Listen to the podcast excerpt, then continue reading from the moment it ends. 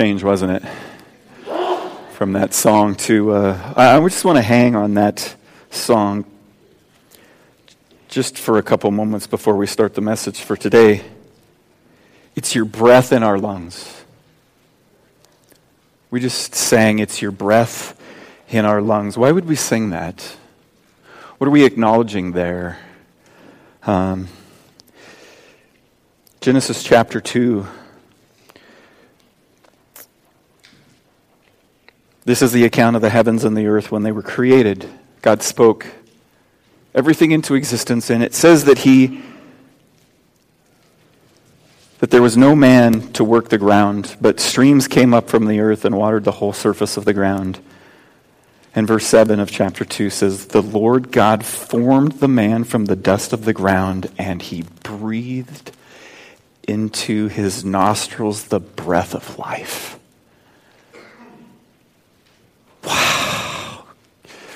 Unlike any other created thing, we have the very breath of God in us.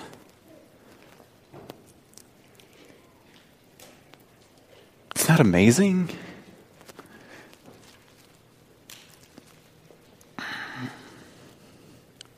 You know, we're talking about kids and parenting today. And I've heard parents say, I brought you into this world and I can take you out before. And sometimes I think we can, we can get the, the picture that we give them breath, but we don't. Do we? God does. God does. There was a nun who worked for a local home health care agency, and she was out making her rounds one day. And she ran out of gas. She wasn't too far away from the filling station, so so she walked down the street and she walked into the station to borrow a can of gas. And the station attendant said, Ma'am, I'm, I'm sorry, I just loaned out the last can. Um, I can't help you. And she was kind of in a hurry, so she, she said, uh, No, I, I won't wait. She walked back to her car and she scrounged around in her car to try and find something that she could, she could carry gas back to her car with. And since she was on her health, home health visit rounds, she had a bedpan in the car. And she thought, hey, that'll work. So she carries this bedpan back to the gas station and she fills it up with gas um, because she's resourceful. She carries it back to her car, and as she's pouring the gas into the tank of her car, two men walked by. And one of them turned to the other and he said, Now that's what I call faith. now, I saw that this week and I thought, man, I got to figure out how to work that in. Here's how I work that in sometimes we see things incorrectly. And we can base assumptions on things that we see incorrectly. And sometimes a lot of people see things incorrectly. And those things build, gather steam. And that's what we've been talking about in this series um, titled Five Dumb Things Some Christians Believe, based on a book um, Uh, by Larry Osborne titled 10 Dumb Things Smart Christians Believe. And we've seen as we've gone through this how there are these, there can be these spiritual urban legend, legends that we hold on to just because they've been passed from one person to the next. And we've never really stopped to think about what does the Bible say about this thing?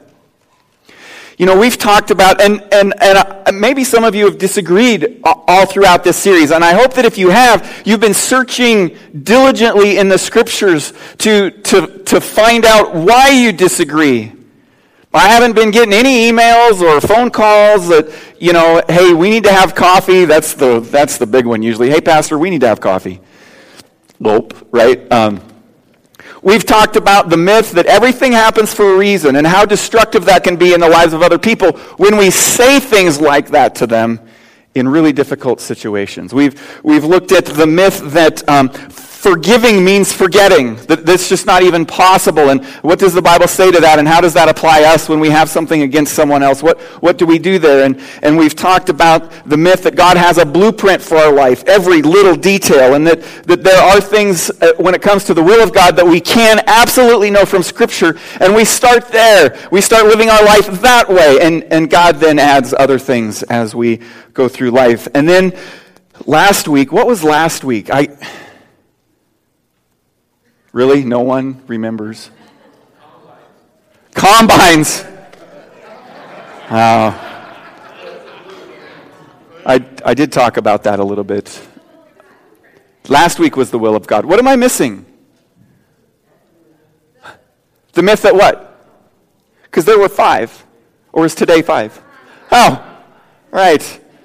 Um, the fifth one is the myth that a godly home guarantees godly kids. Or another way to put it, and the title's different on your sermon notes as it is on the bulletin, I guess.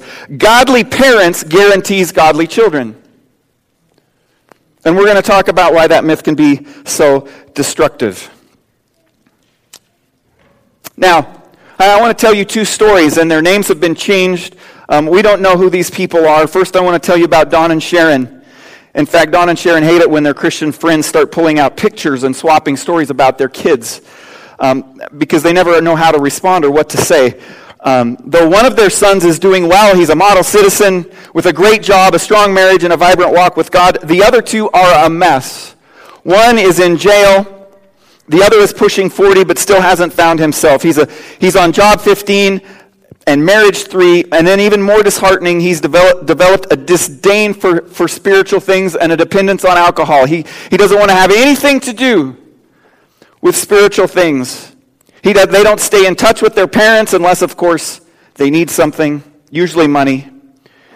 And, and these two prodigals that, that Dan and Sharon have uh, have brought an abundance of heartache. In, in fact, it completely overshadows the joy and the pride that their good son brings them. And it's caused them to battle all kinds of emotions anger, frustration, embarrassment, and shame. But most of all, they've felt guilt, lots of guilt. Because they view their two wayward sons as irrefutable proof that they screwed up as parents. That there was something that they didn't do that they should have done that would have saved their kids and themselves from all of this heartache. In contrast, there's Mike and Rhonda who feel no guilt about their wild child. In fact, they are actually quite upbeat and confident that she will one day return to God and the values that she was raised to live by. Their confidence stems from the fact that they modeled a sincere and genuine faith. They took her to church, Sunday school each week. They gave her a solid faith based education. And even during her teenage years, they continued to provide, to provide strong but not stifling spiritual guidance to make sure she hung around the right friends, activities, and peer group. In short, they did everything they could to provide a godly, Christ centered upbringing. And now, years later, not much has changed for her. She's moved in with her boyfriend. She has nothing to do with faith. She uh, won't darken the door of a church. Yet Mike and Rhonda feel none of the angst or shame that Don and Sharon feel. Sure, they're, they're disappointed, but they know that sooner or later their daughter will somehow come to her senses and, and make her way back to God. They're banking on God's promise that, that children raised the right way in a good and godly home can't stay away forever. They can't help it. God brings them back. He promised, they said. And the question that I pose for us this morning is Did He promise? Does God promise? And, and generally, this crazy view, the, the crazy thing is that both of these views come from the same Bible passage, from the same one, both ends of the spectrum. Um, they're based on the same belief that a good and godly home guarantees godly children. And, and it really is unfair that both these families feel this way because both of their views are incorrectly based on a belief that is widely misunderstood. And it comes from a verse in the Bible. If you would turn there with me today and just keep your hands in this chapter and this area, Proverbs 22. Turn to Proverbs 22, verse 6, if you haven't already.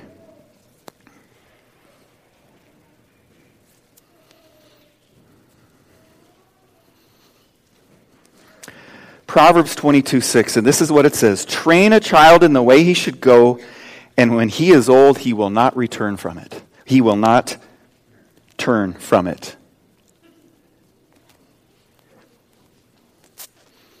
And many people, maybe even you, as you have, have lived your life as a parent, thought that that verse right there promises, promises that a child, if raised correctly, will come back to the Lord eventually.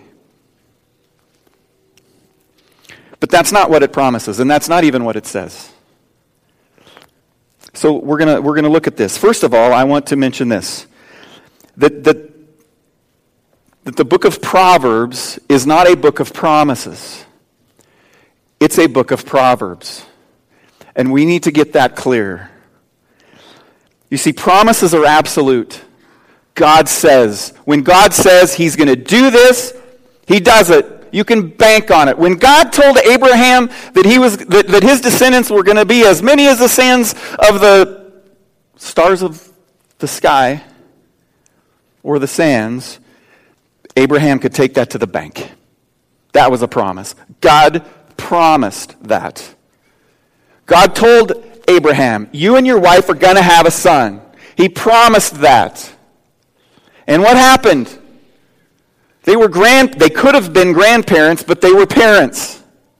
Right? God completely fulfilled that. But Proverbs are different. Proverbs are an observation about how life generally works. What usually happens, not what always happens. Okay, the book of Proverbs contains God breathed observations about life. Because you see, in your experience in mine, the righteous aren't always honored, are they? But there's a proverb about that. The wicked sometimes succeed. Uh, the diligent can lose it all, and the lazy can strike it rich. It happens. The same is true for this proverb. You see, Don and Sharon's guilt is unwarranted. Their, their boys' wanderings are not proof that they failed as parents or that they were living some kind of secret life of wickedness. But have you ever felt that way? If you have wayward children or you have children who don't know Jesus Christ yet, have you felt like that? That somehow you failed as a parent?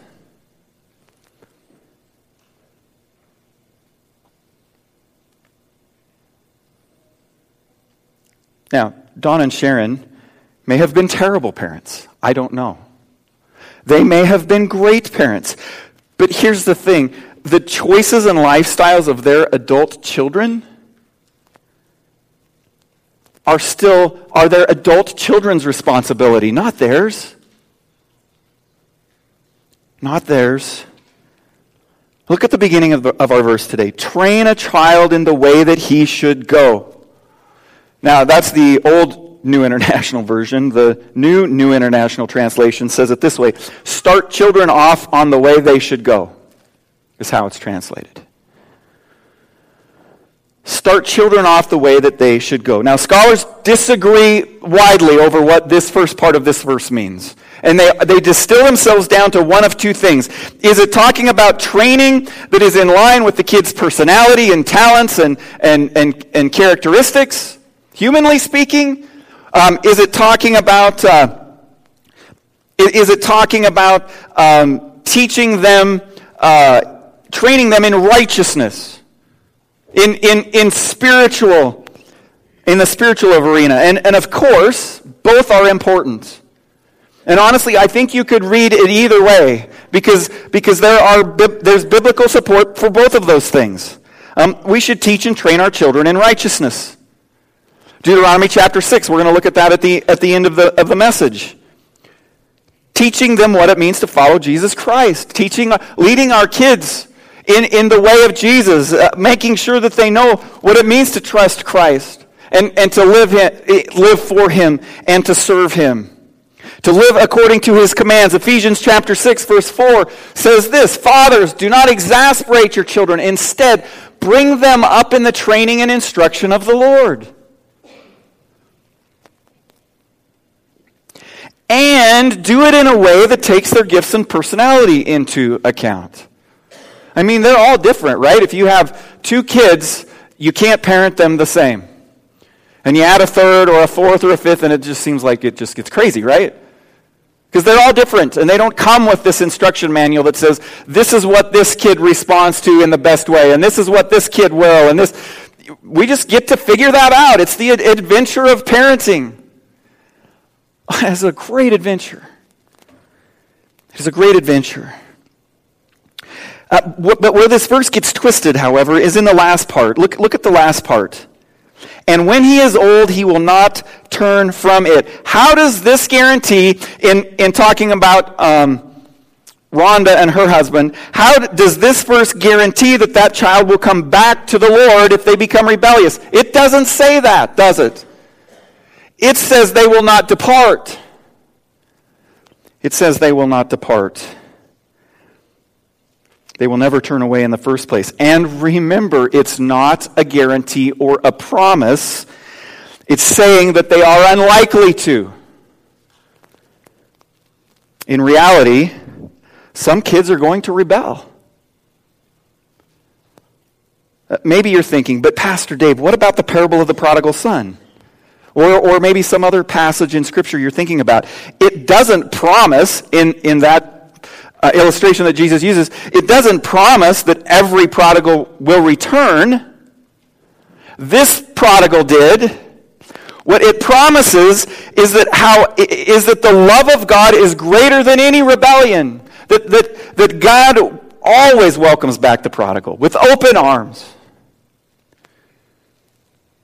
But with the myth that a godly home guarantees godly kids, we set ourselves up for two things.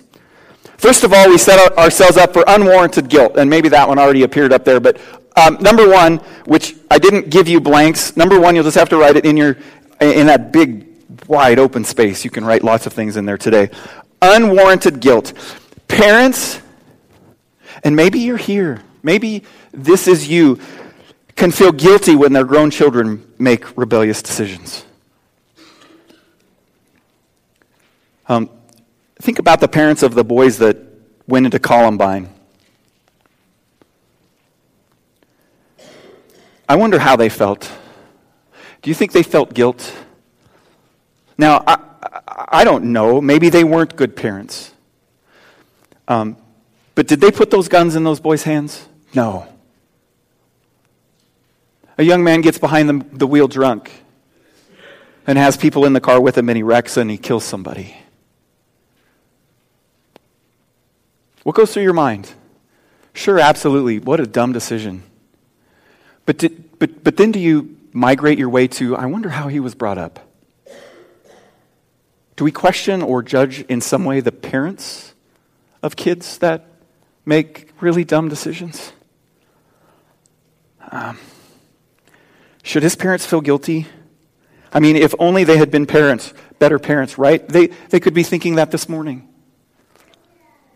I mean, have you ever thought that? Now, um, th- that's talking about older kids. In, in younger kids, it, it, could be that, that kids are struggling with a special needs issue. Have, have you ever thought, um, man, those people need to get control of their child? They must be terrible parents. Um, like the father that was pushing his cart through the grocery store, the cart was almost full, and he had a very unruly child in the cart with him. And he was saying over and over and over to, to himself, Danny, it's going to be all right. Danny, calm. Danny, we're, we're almost finished. Danny, only a couple of more things. And a lady observed this, and she walked up to the guy and she said, Sir, you should be um, commended for your patience with your son, Danny. And the father said, Danny, my son's name is Ryan. I'm Danny. right?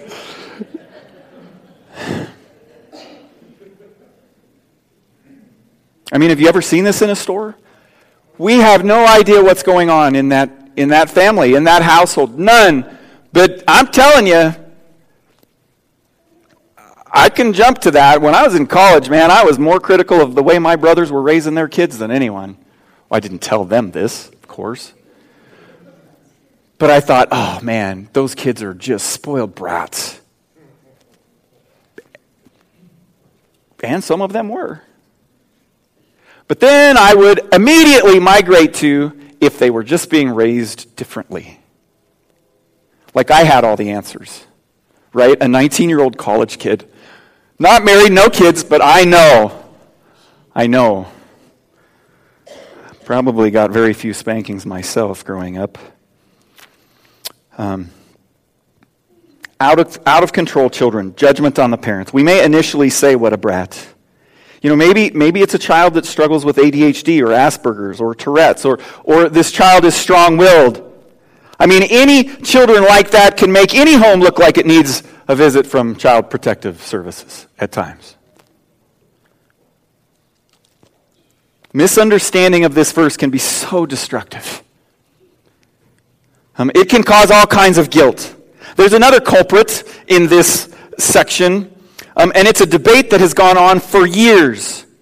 Is a child born inherently good, and then some, and then some learn to be bad, or is a child born inherently bad? Years and years ago, and, and maybe if you studied at the university level or some um, psychology in, in high school, maybe, um, the name B.F. Skinner might sound familiar to you. And B.F. Skinner, this psychologist, wrote many textbooks, said that when a child is born, they are a blank slate. The whole total nurture ball of wax. Everything that this child becomes and is, is how they're raised. What sort of pressure does that put on a parent? I think unwarranted, and it can cause parents to feel guilty. The answer actually is found in Proverbs 22 15. Um, if you just look at verse 15 right there, it says, Folly is bound up in the heart of a child. There it is. Children are depraved. Every one of them, all of them. And we were children too, right? And that's not just theologically true, we can see it in experience. Um, Pastor John Smith explains it this way. He says this Some kids, when they're born, they come out with a smile on their face, an olive branch in their mouth. And, they, and when the parents say jump, they say, How high and where would you like me to jump? And then he said, And when some kids come out, they have a scowl on their face, a cigarette in their mouth, and they say, I'm going to make it hard on you every day. You see, every kid has a different personality. They have different characteristics. They've been given different gifts, they've been given different talents. And there's an enemy in this world who wants to twist those towards destruction. There's a battle for their soul as there is for yours and mine. Some kids are easier to parent than others. Some of you have one of each. But all of us have a sinful nature. Uh, Romans 15 or Romans 5:12 makes this very clear. Therefore Paul says, just as sin entered the world through one man, Adam, and death through sin, and in this way death came to who? All people. All people because all sinned. We are born. This sinful nature isn't something that's eliminated automatically by a godly home. It just isn't. In fact, Jesus is the only one that can do that, right? So we set ourselves up for unwarranted guilt if we hold on to that as a promise. The second thing we can set ourselves up for is this foolish pride. Foolish pride. Maybe you know parents like this, where um, they believe that a godly home guarantees, and they show their kids as illustrations of this. See? And their confidence is, is more than trusting in the sovereignty of God, it's in themselves and their skills as parents. Look what a great job of parenting we did. Wow, our kids turned out great.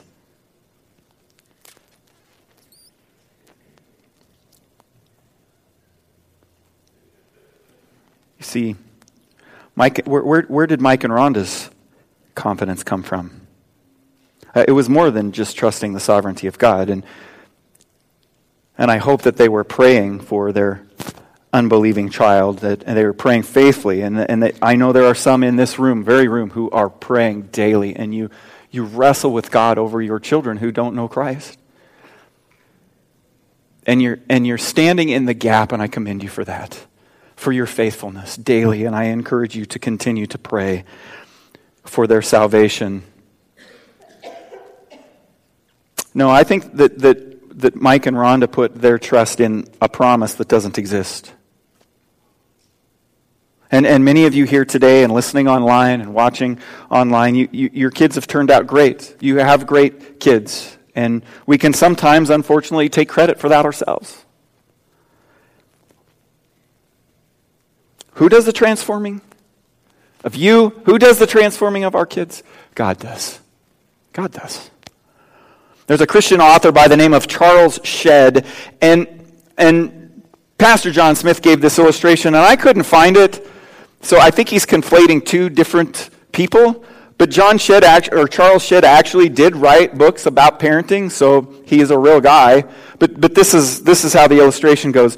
Um, John Shedd, a Christian author, used to travel around the country doing seminars. And when he first started, his seminars were called Ten Commandments of Raising a Perfect Child. Then he had a child. And he changed the title of his talk to 10 Guidelines for Raising Good Kids. Then he had another one, and he changed it to five principles for raising kids. And then he had a third three suggestions for surviving parenthood. His talk changed. Yeah, parenting is tough. It's hard work. It is.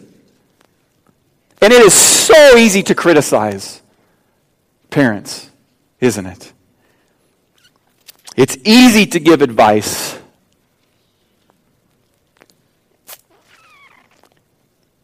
So don't get me wrong now. What, what I'm not saying is that you don't need to work hard as a parent. I'm not saying that. You just throw caution to the wind. You just spin your kids out there and hope they turn out all right. Or that it doesn't that, that parenting doesn't matter. That is not what I'm saying today. We need to work hard as parents because how we parent is very important. The verse says that. It says that we are to train them up, that, that we are to do that work. Because how we parent is important. We need to give them, we need to give our children what they need most.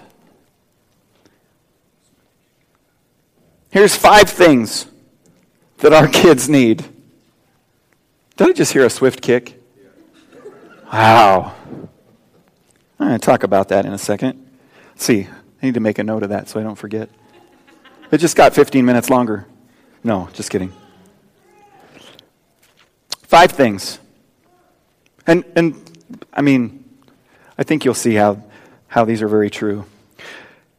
The first thing that we need to give our kids, and it's the most important, I believe, is our relation, our your relationship with Jesus Christ as a parent.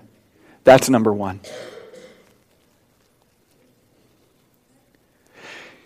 Because I think most things as parents as we're raising our children are caught, not necessarily taught. I have lots of examples of this. I remember one time I was working, and you've some of you haven't heard this story before, but some of you have. We lived in a rental over in Torrington, and Zach couldn't have been more than three or four years old. And I was out in the garage, and I was hammering on things, and and uh, I hit my thumb with the hammer. Of course, he had a hammer in his hand, and he was playing. So he hits his thumb with the hammer and says the exact same thing that I did. Now, it wasn't anything bad. I don't, ha- I don't struggle with bad language or anything. But it was just like one of those aha moments. It's like, whoa. I mean, I sort of knew that kids watched their parents, but this was one of those moments where it was like, wow.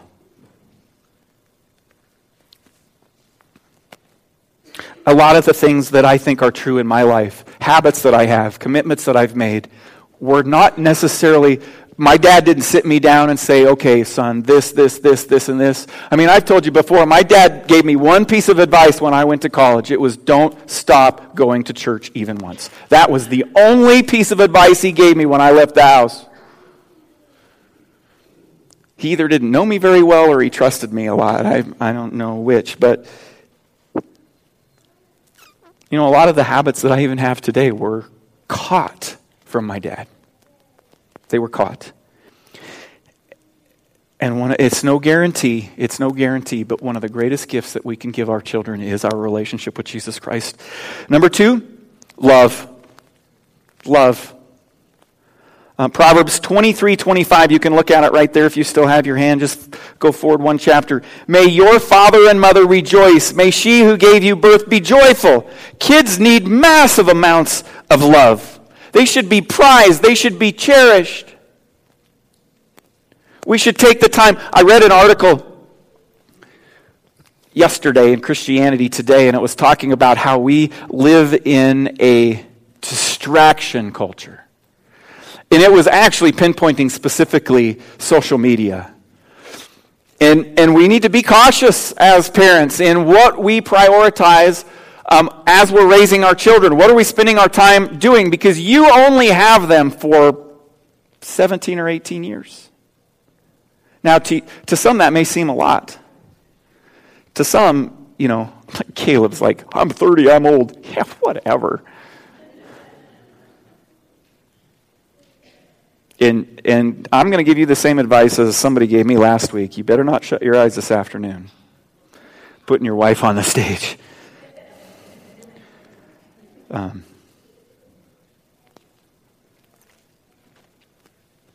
our kids need love. And that love comes in many forms time, attention, words, physical touch and hugs.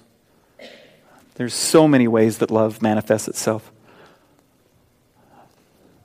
I, I, but I think, I think one of the biggest things that kids don't get in our culture today because of all the distractions is attentiveness.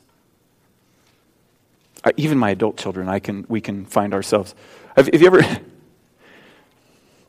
Have you ever gone to or gone over to somebody's house to watch a movie and, and you're with another family and they're all sitting in the room and they're, the TV's on and the movie's playing, but everybody has their phone on and they're all doing something different?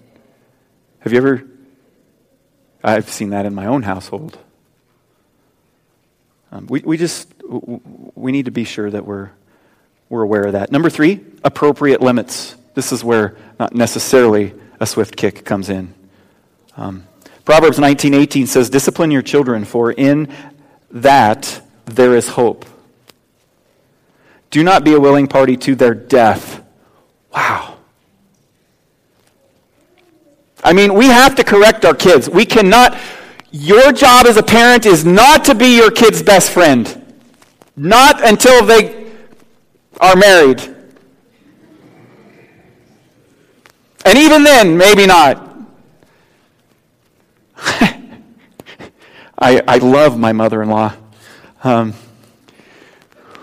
early on in our marriage, my wife, I, I, would, she would have something, some, something that she, I was doing wrong or something that, you know, I needed to fix or whatever. And she would be grumpy about it. So she would call her mother, complain. And I remember saying one time, I asked her, so do you, did you talk to your mom about that? No. She'd probably just take your side anyway. um, there needs to be appropriate limits. We, we can't be our kid's best friend. I mean, one day it happens, and I really kind of feel like we're entering into that with our children. But if we don't set appropriate limits and, and boundaries for our kids, we're setting them up for failure. Life's going to be a lot harder for them if we don't start that in the home. If they, if they always get their own way in the house, they're going to find out one day that you don't get always get your own way. And they're going to wonder what's wrong with life. Uh, we need to prepare him for that. Now, my grandson, he's the greatest. He's the best.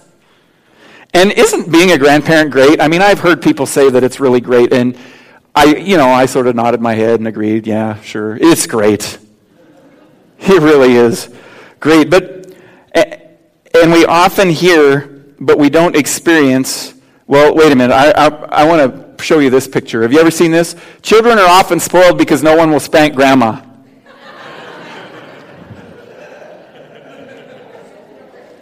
See, even as grandparents, we need to make sure that we have appropriate boundaries and limits.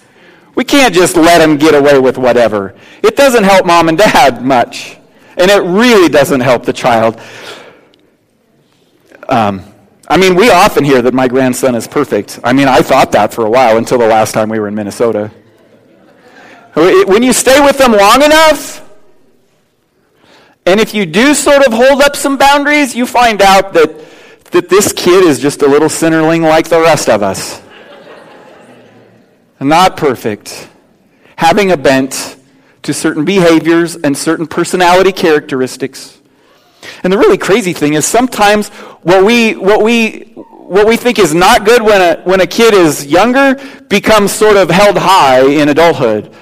Right, you know, they write on the walls and stuff or whatever. You can't stop them from doing that. And then when we, they become adults, they're like one of the most creative people on earth and they get this really great job. And, and that personality trait or characteristic just sort of, it, it, it is who they are. It, it, it is what they do.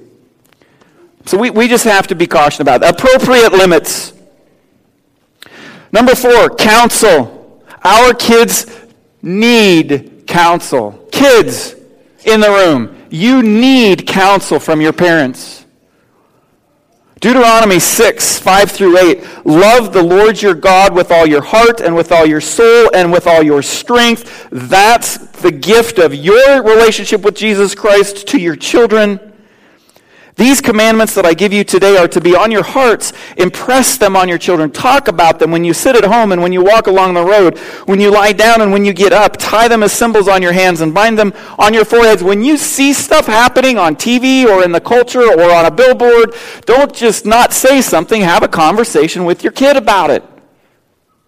And it will develop an ongoing um, relationship with them. Our kids have all kinds of questions. What am I good at? What should I do with my life? Where will I go when I die? Kids crave answers to questions, and we can have them. We can have biblical, excuse me, biblical answers. Don't just shrug your shoulders and say, I don't know.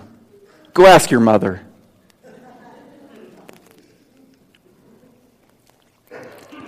I mean, we need to counsel them and help them search Scripture and train them. One of my kids, and I'm not going to say which one, to protect the innocent, even though none of them are here and probably won't listen to this sermon, but one of my kids asked me one day, Hey, Dad, what's Viagra? Now, as a parent, you hear that question, and how do you answer it? Oh, um, no. You tell them what it is and what it's for. And you have a conversation about sex with them right there. Because you have this wonderful opportunity to invest in the life of your children and to counsel them. Don't be afraid of it. Grab it and, and, and run with it. There's all sorts of other things that, that you can teach in that moment. And, and I did. Don't freak out. Spinning kids out into this world without teaching them the foundations of being a Christ follower is a bad idea. But we also need to remember that as we do, as we teach those things and as we train, it's not a guarantee. It's not a guarantee. We need to teach them how they, who, how they were created and that God loves them deeply and He has plans for them. And I mean, my kids can always call or text a, a question about the Bible. We had a couple conversations this week when they were home. And we got the Bible out and we're looking through it and one of them was on polygamy in the Old Testament. Zach was just wrestling with that. Dad, why, why is that okay there and it's not okay here? And, and we talked about that and we researched that. And I, it's, I mean, I'm not exactly sure I have the answer to that question. But, but we researched it as, as friends, really. You know, God continues to transform my children, and they continue to learn that God is patient and walking with them through the struggles in their life. Have they made some pretty yucky, poor decisions? Yes, they have. Does that, should I feel guilty about that? In, that in some way I screwed up and didn't teach them something? No. No. I need to give that to the Lord. I, I wonder how are you doing in this area? this area of counsel. Don't leave their spirituality to the world. Don't leave their spirituality to the Sunday school program here at North Hills, to Kids Zone, or to the youth pastor. Talk about being a Christ follower every day with them. Um, and when they learn at a young age, they will usually live for Jesus and pass it on to their kids. Encourage them to read the Bible. Encourage them I say encourage them to go to youth group. Our kids didn't have a choice, they just went. They complained a few times, but then they quit because they knew it wasn't going to make any difference. And they went. And today, I didn't give my son or my daughters the, the message that you should always go to church and don't skip, and they do. They go to church.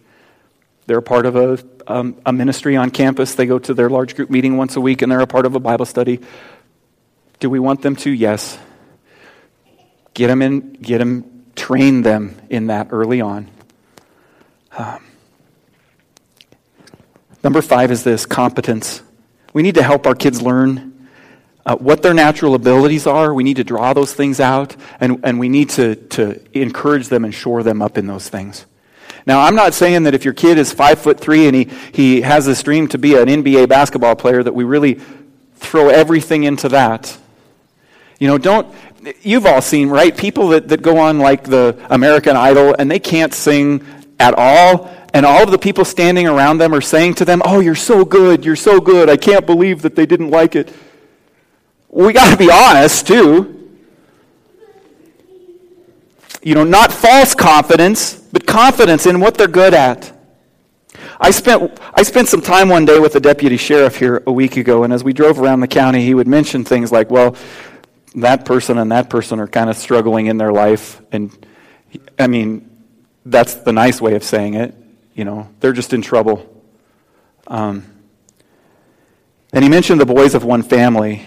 Um, they're not in our community anymore, but he said, you know, those boys didn't stand a chance. He said their parents taught them that it was okay to steal. That was exemplified for them in the home. Their parents used drugs. There was drug and alcohol use and abuse in the home. That's where those kids grew up. There are, um, they weren't taught these things, they weren't loved. Um, I mean, sometimes we'll see kids that have angry outbreaks, and it, it is because they're being neglected. There are parents that are not loving their kids. But when parents are leading their family in a godly way, faithfully serving the Lord and training them, and they rebel, those kids rebel, you know what let's do? Let's cut those parents some slack. I mean, I'm sure there's something that every parent wishes they'd done something differently. You know, it's just a part of the journey of life and being human. It just is.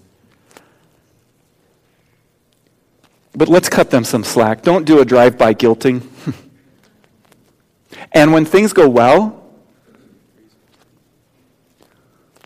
we need a lot more gratitude than pride as a parent.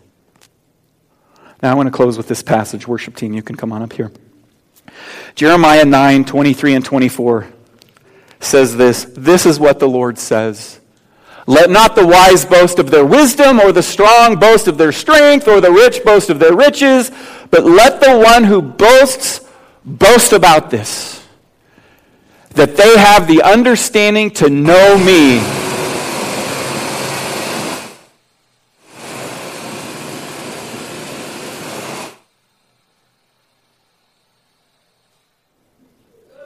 Excuse me.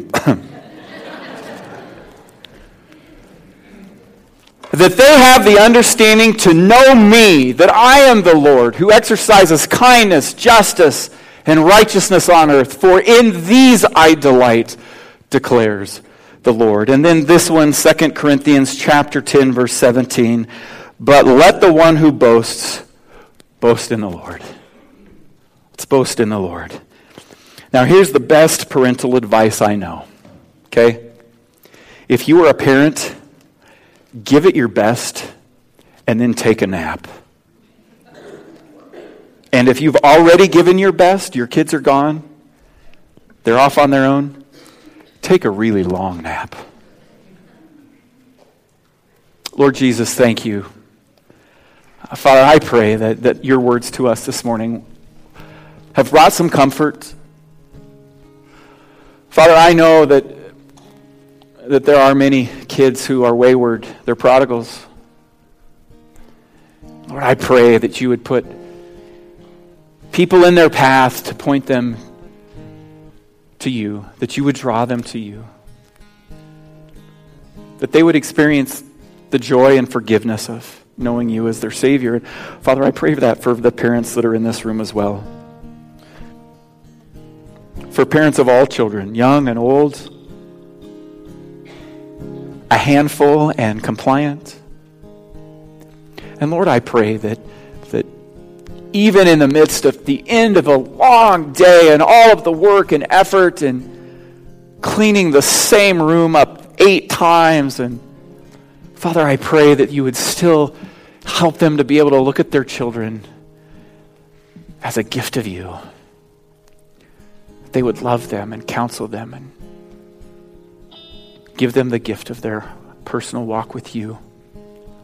Thank you for being such a great God. And Lord, as we take up this offering to continue our work in Goshen County and in the United States and really across the world, as we lift up our voices to you in this last song. Thank you. In Jesus' name, amen. Would you stand with us, please?